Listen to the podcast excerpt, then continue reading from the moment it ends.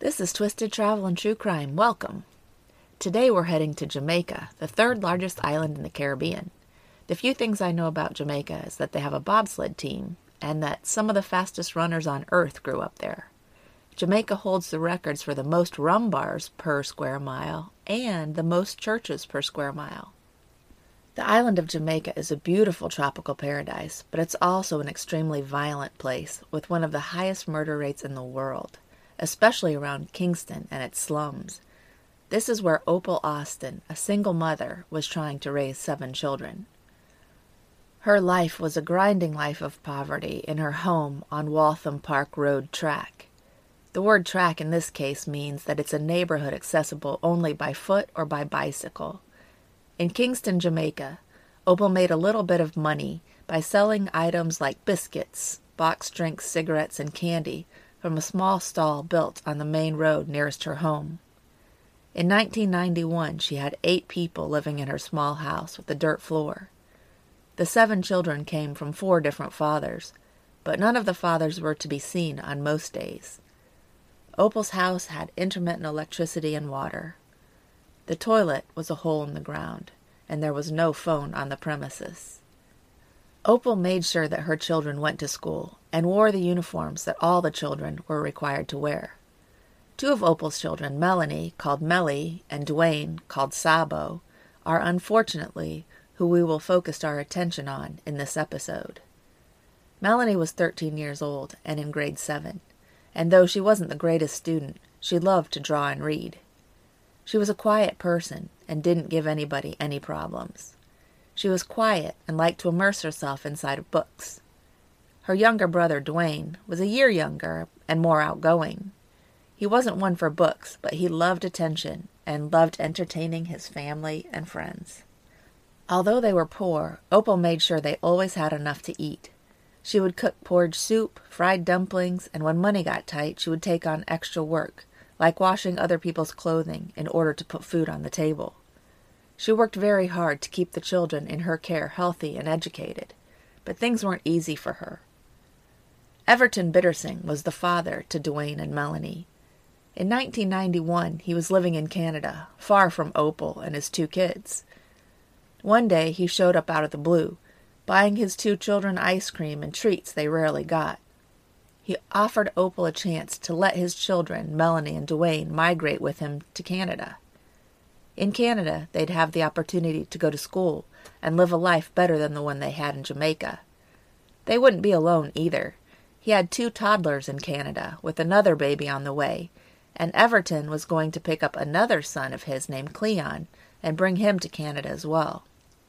Cleon would be the oldest at age 17. The opportunity wouldn't come again, and it wasn't an easy decision for Opal to make, but she thought that her children would have a better life living in Canada than in the slums of Jamaica. In her mind, the slums of Canada were 100 times better than the slums of Jamaica. Everton's 3 Jamaican children would fly to Canada on January 25, 1991. The tickets were bought by their well-meaning but impoverished Jamaican mothers. They'd be living with their father and his wife, Elaine. On the flight to Toronto, their first flight ever, the kids were overflowing with excitement. Their dreams were the same as many immigrants' dreams about coming to the United States. They believed they'd have a better life, more opportunities, and a chance to really make it. The Jamaican twist on this story is that it isn't exactly rare for Jamaican families to send their children to the U.S. or to Canada, because doing marginally well in either of those countries was still considered much better economically than it was for so many families in Jamaica. Families would, and still do, search out friends, relatives, and loved ones looking for the opportunity to send their children abroad. The children's excitement didn't last very long, because once they arrived at the small one-bedroom apartment located on the 22nd floor of a high-rise, they realized how tight space really was. That elevator ride up 22 floors took a while. Luckily, the elevator was working. Can you imagine hauling groceries or kids up and down 22 flights of stairs? Everton Biddersingh and his wife, Elaine, already had 2 young children of their own, and Elaine was pregnant with her 3rd child, who would turn out to be a baby girl. The three Jamaican-born children marched into the small apartment, each carrying a single suitcase which held everything they owned in the world. There were suddenly three more bodies taking up space in a tiny apartment that already housed four, with the newborn on the way. Their welcome wasn't warm and inviting. Instead, Elaine seemed to look down on the Jamaican-born children. She immediately treated them like they were dirty underlings, and she expected the children to work for the family instead of being a part of the family. Within a week, their stepmother was openly doubting that Cleon was even Everton's son. She thought he didn't look like his father and didn't like his hair. This became such an issue in the household that Everton and Elaine ultimately marched him down to get a DNA test, but it proved that he was indeed his father's son. The treatment by Elaine and Everton wasn't improved by these results, however. Cleon, Melonie, and Dwayne didn't really feel welcome in Canada. It seemed like their father didn't really want them, and their mother didn't really even like them. She walked around the house with a Bible in her hands, while telling the new arrivals that she thought they came from the devil. Soon, Cleon was having to clean the bathroom after using it. God forbid a vile hair from his dirty head contaminate the place. He and his Jamaican-born siblings had to eat from different dishes than the precious Canadian-born children. Eating that way prevented their germs from intermingling. Well, at least that was Elaine's rationale. The Jamaican-born children were fed different food, cheaper and less plentiful food, and were eventually forced to eat off the floor. Things only got worse. They were often starved, and sometimes the only food they were fed was cornmeal, which, in Jamaica, is used to feed dogs. None of the children would ever go to school in Canada. It seemed as though Everton and Elaine had complete control over the children. They certainly didn't need nosy school officials finding out how their children were being treated, so school was a no-go.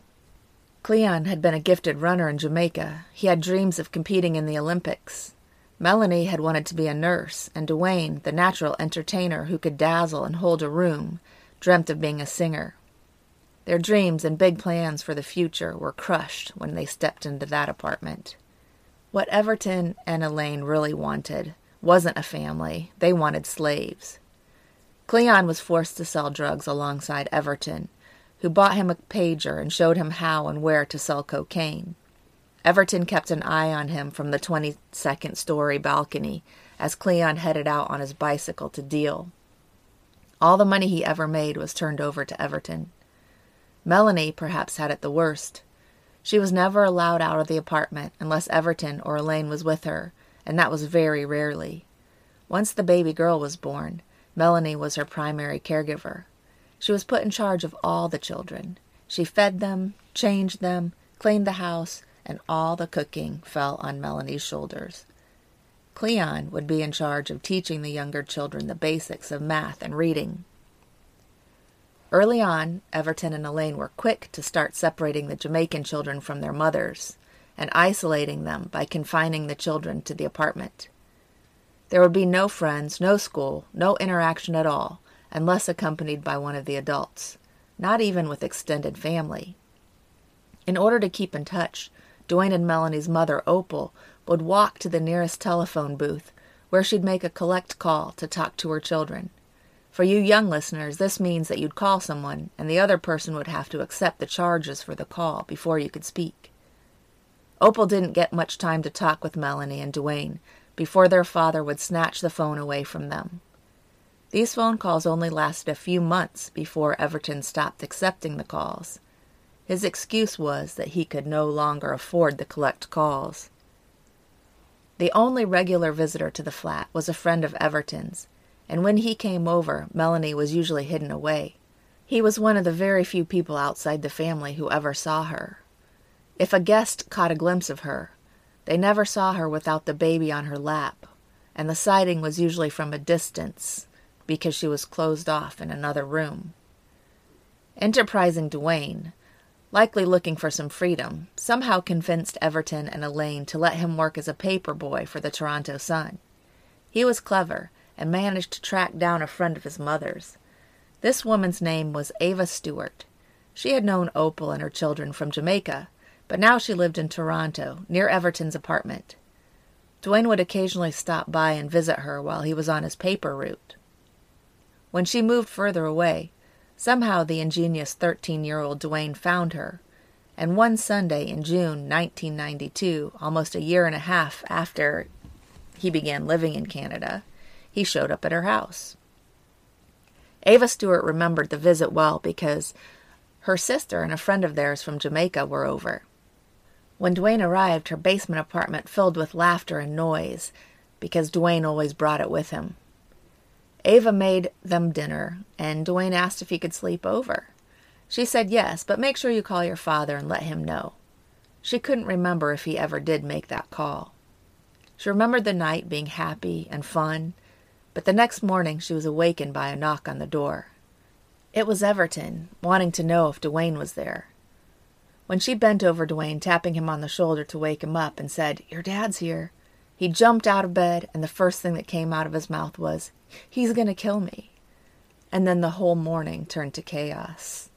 It was obvious Dwayne didn't want to go home. He was frantic and seemed to be frightened, but when push came to shove, Dwayne went with Everton. Later that same day, Everton came back to Ava's house knocking on her door and demanding to know what Dwayne had talked to her about. Ava was confused because Dwayne hadn't talked about anything. It seemed to her as if Everton was upset and angry because he wanted information from her that she didn't have to give him. She couldn't figure out what was going on, but it became more clear a short time later when she got a call from Opal from Jamaica.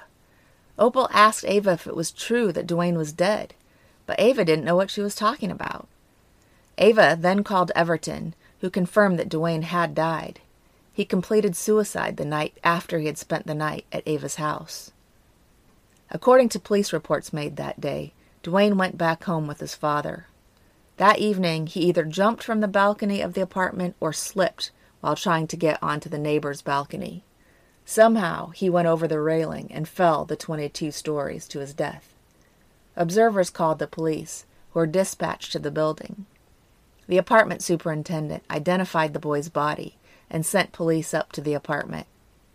Once there, Cleon, now age 18, answered the door.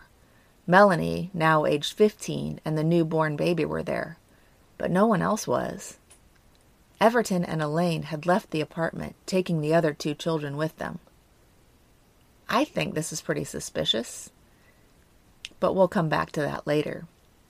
Cleon told them that Dwayne had been acting up and was jealous of the attention that Melonie had been getting. He told police that Dwayne had beaten Melonie up the day before, and that's why he'd run away. Cleon told police that after Everton brought Dwayne home, Dwayne hadn't seemed upset. At some point, Everton and Elaine had called Cleon into their bedroom, and at that moment they all heard the balcony doors open. Cleon went to the door to see what was going on and saw Dwayne jump. Dwayne was pronounced dead at St. Joseph's Hospital. Later that day, Everton called police from a payphone. He told them that he knew what had happened and that he knew they wanted to talk to him, but he couldn't deal with them just yet because his wife was screaming, crying, and trembling, and he needed to deal with her first. In the apartment, the officers were interviewing Melonie. They noted that she had an astonishing array of injuries. She was covered with bruises and scratches. She had welts and bruising on her stomach, a cut to her head and a swollen nose. Her ankle and her hand were swollen as well. Her injuries covered 2 full pages in the police report. She was offered medical attention, but she turned down the help. Cleon, her brother, told police that the baby would start to cry if she were to leave. He really needed her to stay there. 3 days later, investigators finally interviewed Everton and Elaine. They told him that Dwayne had been causing problems in Jamaica, and that's why he'd been sent to Canada in the first place. More recently, he'd been jealous of Melonie's treatment, and that's why he'd beat her. They also claimed Dwayne had threatened suicide before. Everton told police that he told Dwayne he'd have to go back to Jamaica if he kept hurting his sister, and he thinks that's why Dwayne decided to jump. He didn't want to go back to Jamaica. They told police that no one else was on the balcony with Dwayne and that the two of them left the apartment because they couldn't face what had happened. On their way out, they didn't even stop to look at his body. Cleon and Melonie's statements seemed to match the story that Dwayne jumped or fell to his death. With no proof otherwise, investigators ruled Dwayne's death as a suicide. Opal begged for details, but the information she gleaned from Everton was minimal, and she wasn't allowed much time to talk to Melonie. Their stories all matched, so Opal was left with the question as to why her vivacious 13-year-old son would kill himself. Her questions went unanswered. Communication with Everton and Melonie, always short and stilted, would eventually come to a complete stop. Opal Austin, the roadside vendor and mother to Dwayne and Melonie, was virtually without resources. She had no phone, no money, no power, but she had one friend who knew someone else, and when Dwayne died, she begged him for help. Ultimately, the Jamaican government would write a letter dated June 17, 1993. The letter was from the Jamaican counselor in Toronto. They had contacted Melonie and were satisfied that she was doing well.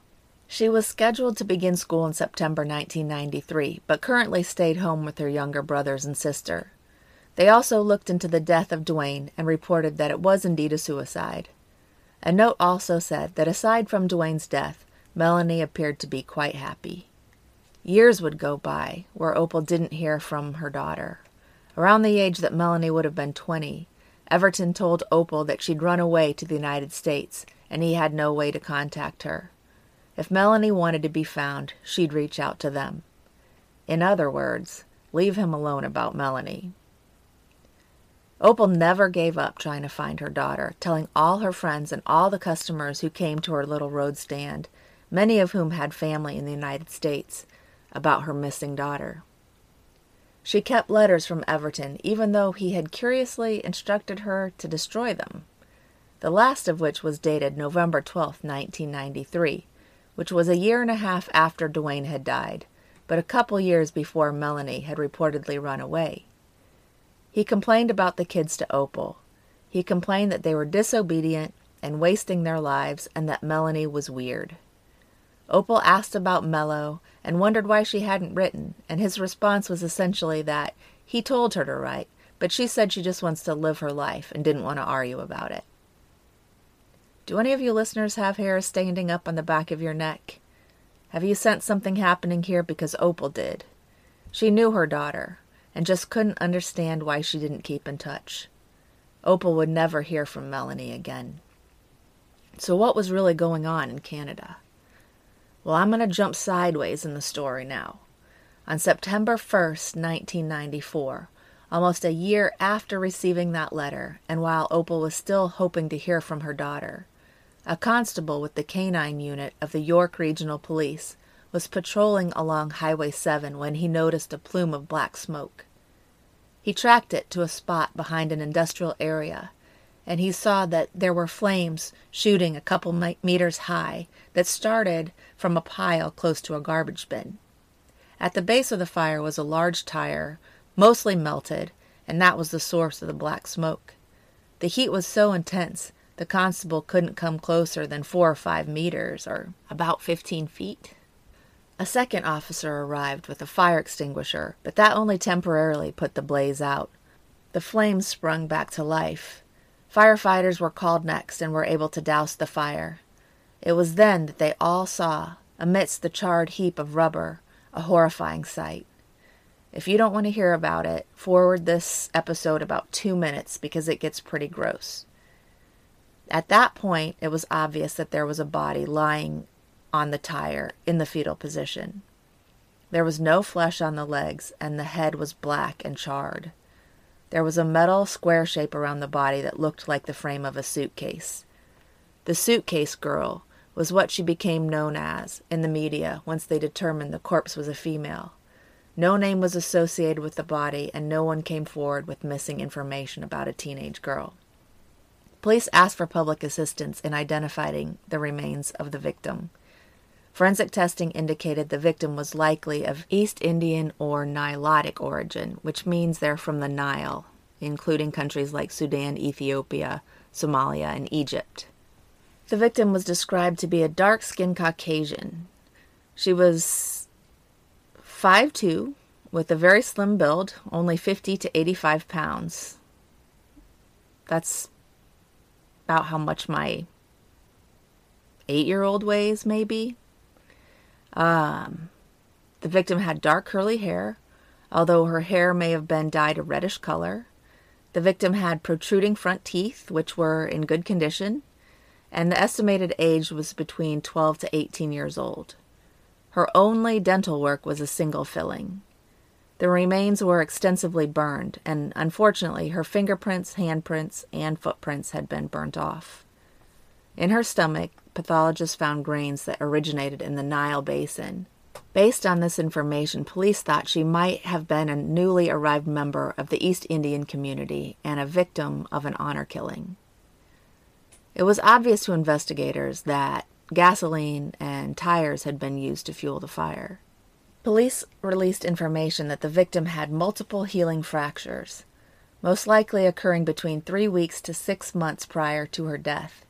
They believed this to be a result from a fall from height or the result of a motor vehicle accident, which resulted in fractures of the lower back, including the vertebrae and ribs and pelvic area, her knee and right ankle. That's a lot of broken bones. They believed this young woman would have been immobile and as a result unable to walk. She would have been in excruciating pain from the broken bones at all times. She had had no medical intervention, and she wasn't given any treatment for her terrible injuries. No one came forward with any information that led to the identification of this woman. An artist's rendering of what the victim may have looked like was drawn, and a sculpture was made with the hopes of identifying the victim, but this proved fruitless. In my opinion, the drawing looked like a white woman, and the sculpture looked more of like an African descent. They didn't look like each other. Let's just put it that way. The renderings made with the hopes of identifying the victim proved fruitless. 18 years would go by before a single phone call would tie everything I've shared with you together. In 2011, a person with conscience, later identified as a pastor, made a phone call to police. He claimed that a parishioner named Elaine Biddersingh told him that those unidentified remains found in a burning suitcase years before belonged to her stepdaughter, Melonie. The pastor said that Elaine Everton and her children had been members of his congregation for a year and a half. The church had been helping them financially and emotionally as the family was very poor. One day, Elaine lingered after church until most of the others had left, and then she asked to speak with the pastor alone about something important. The pastor asked Everton to leave them alone, and at which point Elaine started to cry, and then she confessed. She told him how Melonie had come from Jamaica to live with them. She said Melonie was deprived of food and water and confined to a closet. Elaine claimed that she tried to give her stepdaughter food, but was caught by her husband and was beaten for doing so. She said Melonie was beaten and starved and was found dead in the family apartment in 1994. Elaine's words were, Melonie was not fed, she wasn't given medical attention, and she wasn't given anything. She died like a dog.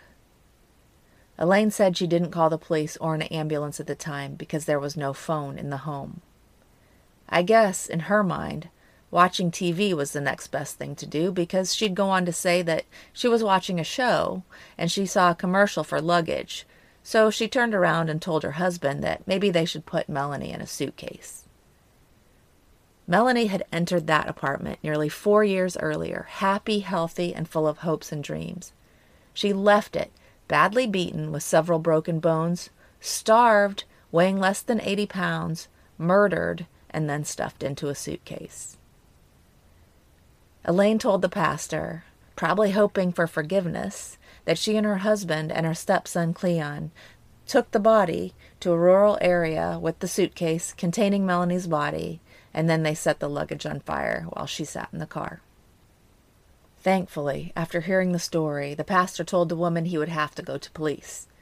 He asked her to verify the story as 100% true, which she did. A couple days later, the pastor met with police, who then questioned Elaine and Everton. They asked Elaine if she feared for her life, to which she replied no. A DNA test was performed, confirming Melonie's identity. And after that, Elaine and Everton were arrested. Soon after, the oldest stepbrother, Cleon, was arrested too. When the trial began, Cleon would testify against his parents. The jurors wondered how the young, 20-something strong young man could have been so frightened that he didn't raise a finger to help his terrorized half-sister, or, for that matter, himself. He struggled particularly during cross-examination to explain. In September of 1994, he was 20 years old. He was out and about dealing drugs on his father's orders, but he didn't feel like an adult living in that house. He was asked why he didn't run away, but Cleon replied that he was scared for his life and had no connections or money. He said he should have helped her, and when he thinks about his sister getting beaten, he knows he should have defended her, but he was so scared. According to Cleon, Everton woke him up and told him that she'd run away. He ordered Cleon to search the apartment while he and Elaine went out to the car to look for her. Cleon didn't really believe the story. She was so weak by that time that Melonie could barely stand. She had no money, no resources. She knew no one in the city. She'd effectively been held prisoner for 3.5 years. But the truth was, Cleon wanted to believe the story.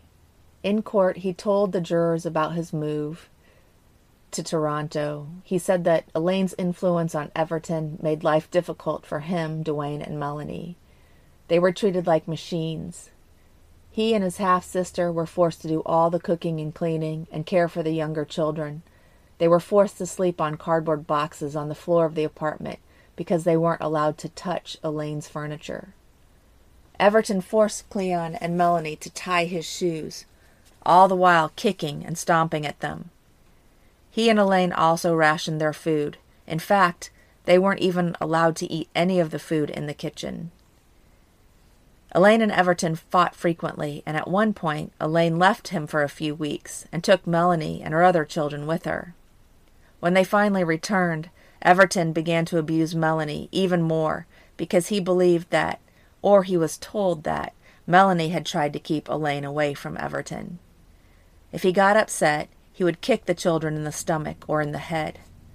The children were treated like domestic laborers, and they had to answer whenever Everton rang a bell, which he used to call them. They lived in fear of their father's wrath and were treated like slaves. They weren't allowed to sit on the furniture, watch television, or eat food unless it was given to them. The anger between Everton and Melonie grew and grew, and the family witnessed it, but did nothing to help her.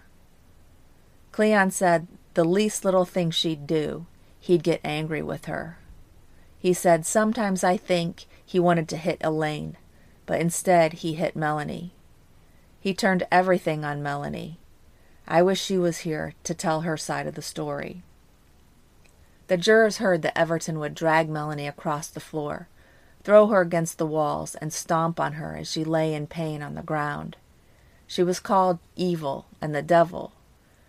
Everton's treatment of his daughter grew even worse in the months before her death. Her food was rationed or withheld altogether, and she was confined in a closet or sometimes in a barrel. She was chained to furniture and had her head pushed into a flushing toilet. She was made to bathe and relieve herself outside on the apartment balcony. She wasn't allowed to use the bathroom. The closet she was often closed in wasn't even big enough to sit down in. She'd be locked in there overnight and forced to sleep, standing up. The only time she ever left the apartment by herself was the one time she tried to run away. She'd been beaten so badly by this point that she could barely walk. She only made it as far as the third step in a nearby stairwell. Cleon found her there, and Melonie told him it would be better if she was dead. Cleon brought her back to the apartment because he was afraid for them both and felt there was nowhere they could go. Eventually she became so weak she couldn't even stand. Cleon helped her get dressed and cleaned up after her when she couldn't make it to the bathroom. She died a short time later, sometime during the night. The last time he had seen her, she was laying on the floor on a piece of cardboard, clutching her stomach. He was told she'd run away, the following day. When the forensic pathologist came to the stand, he cataloged the series of injuries and the health problems that Melonie was afflicted with. He reiterated that her body was malnourished due to starvation and that there were 21 healing fractures to her various bones. He also said that fluid and microscopic particles were found in the teenager's lungs, suggesting drowning was a significant cause in her death.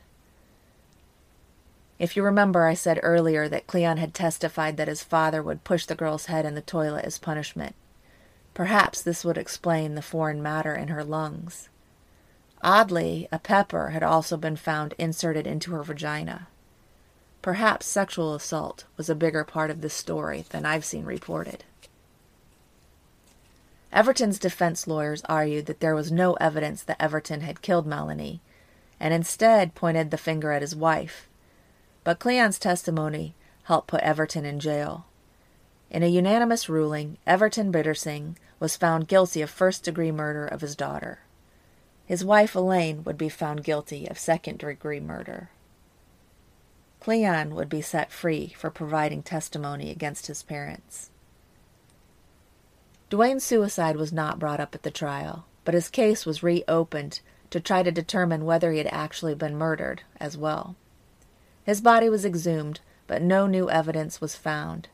His bones had been too badly broken from the fall to determine whether he'd been hurt just before it occurred.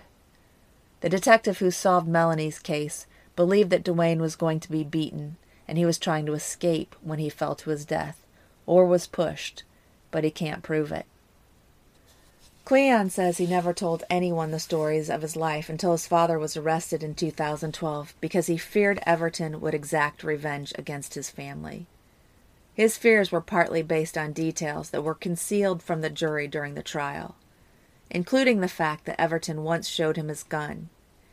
He testified that his father threatened to harm his family if he misbehaved, or Everton would implicate him in drug dealing or child abuse.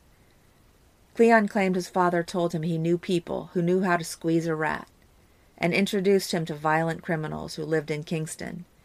These criminals would gladly kick down the door to his mother's home and shoot her and his family. The jury also never heard about Dwayne's death, or that when Dwayne ran away, Everton beat Melonie, trying to find out where Dwayne was hiding. Dwayne never laid a hand on his sister. What Cleon did share with the jury was that Elaine was the mind behind the beatings on Melonie, while Everton was the fists. Cleon shared the relentless suffering and guilt he felt, even 22 years after his sister's demise, at the hands of their father and stepmother. Having to witness the emotional and physical abuse was something he lives with every single day of his life. He said, "I carry extreme guilt for not stopping the abuse and torture of Melonie. I'll never forgive myself for that. I am a man and permanently scarred for life." Opal Austin was interviewed in 2020 at the age of 65. She said there's been no relief from the pain she's felt from the loss of her children. She said, "Sometimes I wake up before dawn and I see my daughter, natural, like when she was young in Jamaica before she left, how she used to look. That quietness, that pleasantness of her under the tree with one of the children on her lap." Dwayne Biddersingh's death is still on the books as a suicide. May they both rest in peace. Thank you so much for listening today. As always, I ask that you please rate and review the podcast or leave a rating on our Facebook page. It means a lot to me and helps this podcast grow. If you'd like to, you can check out Twisted Travel and True Crime on Instagram or TikTok also. I'd like to thank a couple of you who have reached out recently, so a big thank you goes to Shelby Nanki, who says, 5 stars, highly recommend. I started with the episode Murder for Lobster, and I love how Sandy delivers each episode and keeps the listener involved and hanging on her every word. I'm glad I found this podcast. I'm glad you found it too, Shelby. She's from Addicted to Crime podcast, so give her a listen if you get a chance. I'd also like to thank E.G.L.Z. Campos. who gave me 5 stars and says, so good, well-researched, and an engaging podcast. Short and sweet. Thank you very much to both of you. I really appreciate your time, and I'd love to give you all you wonderful listeners, a big thank you for listening. And as always, I'd like to wish you fair winds, following seas, and safe travels of all kinds. Later, man. Me gone. Worst Jamaican accent ever.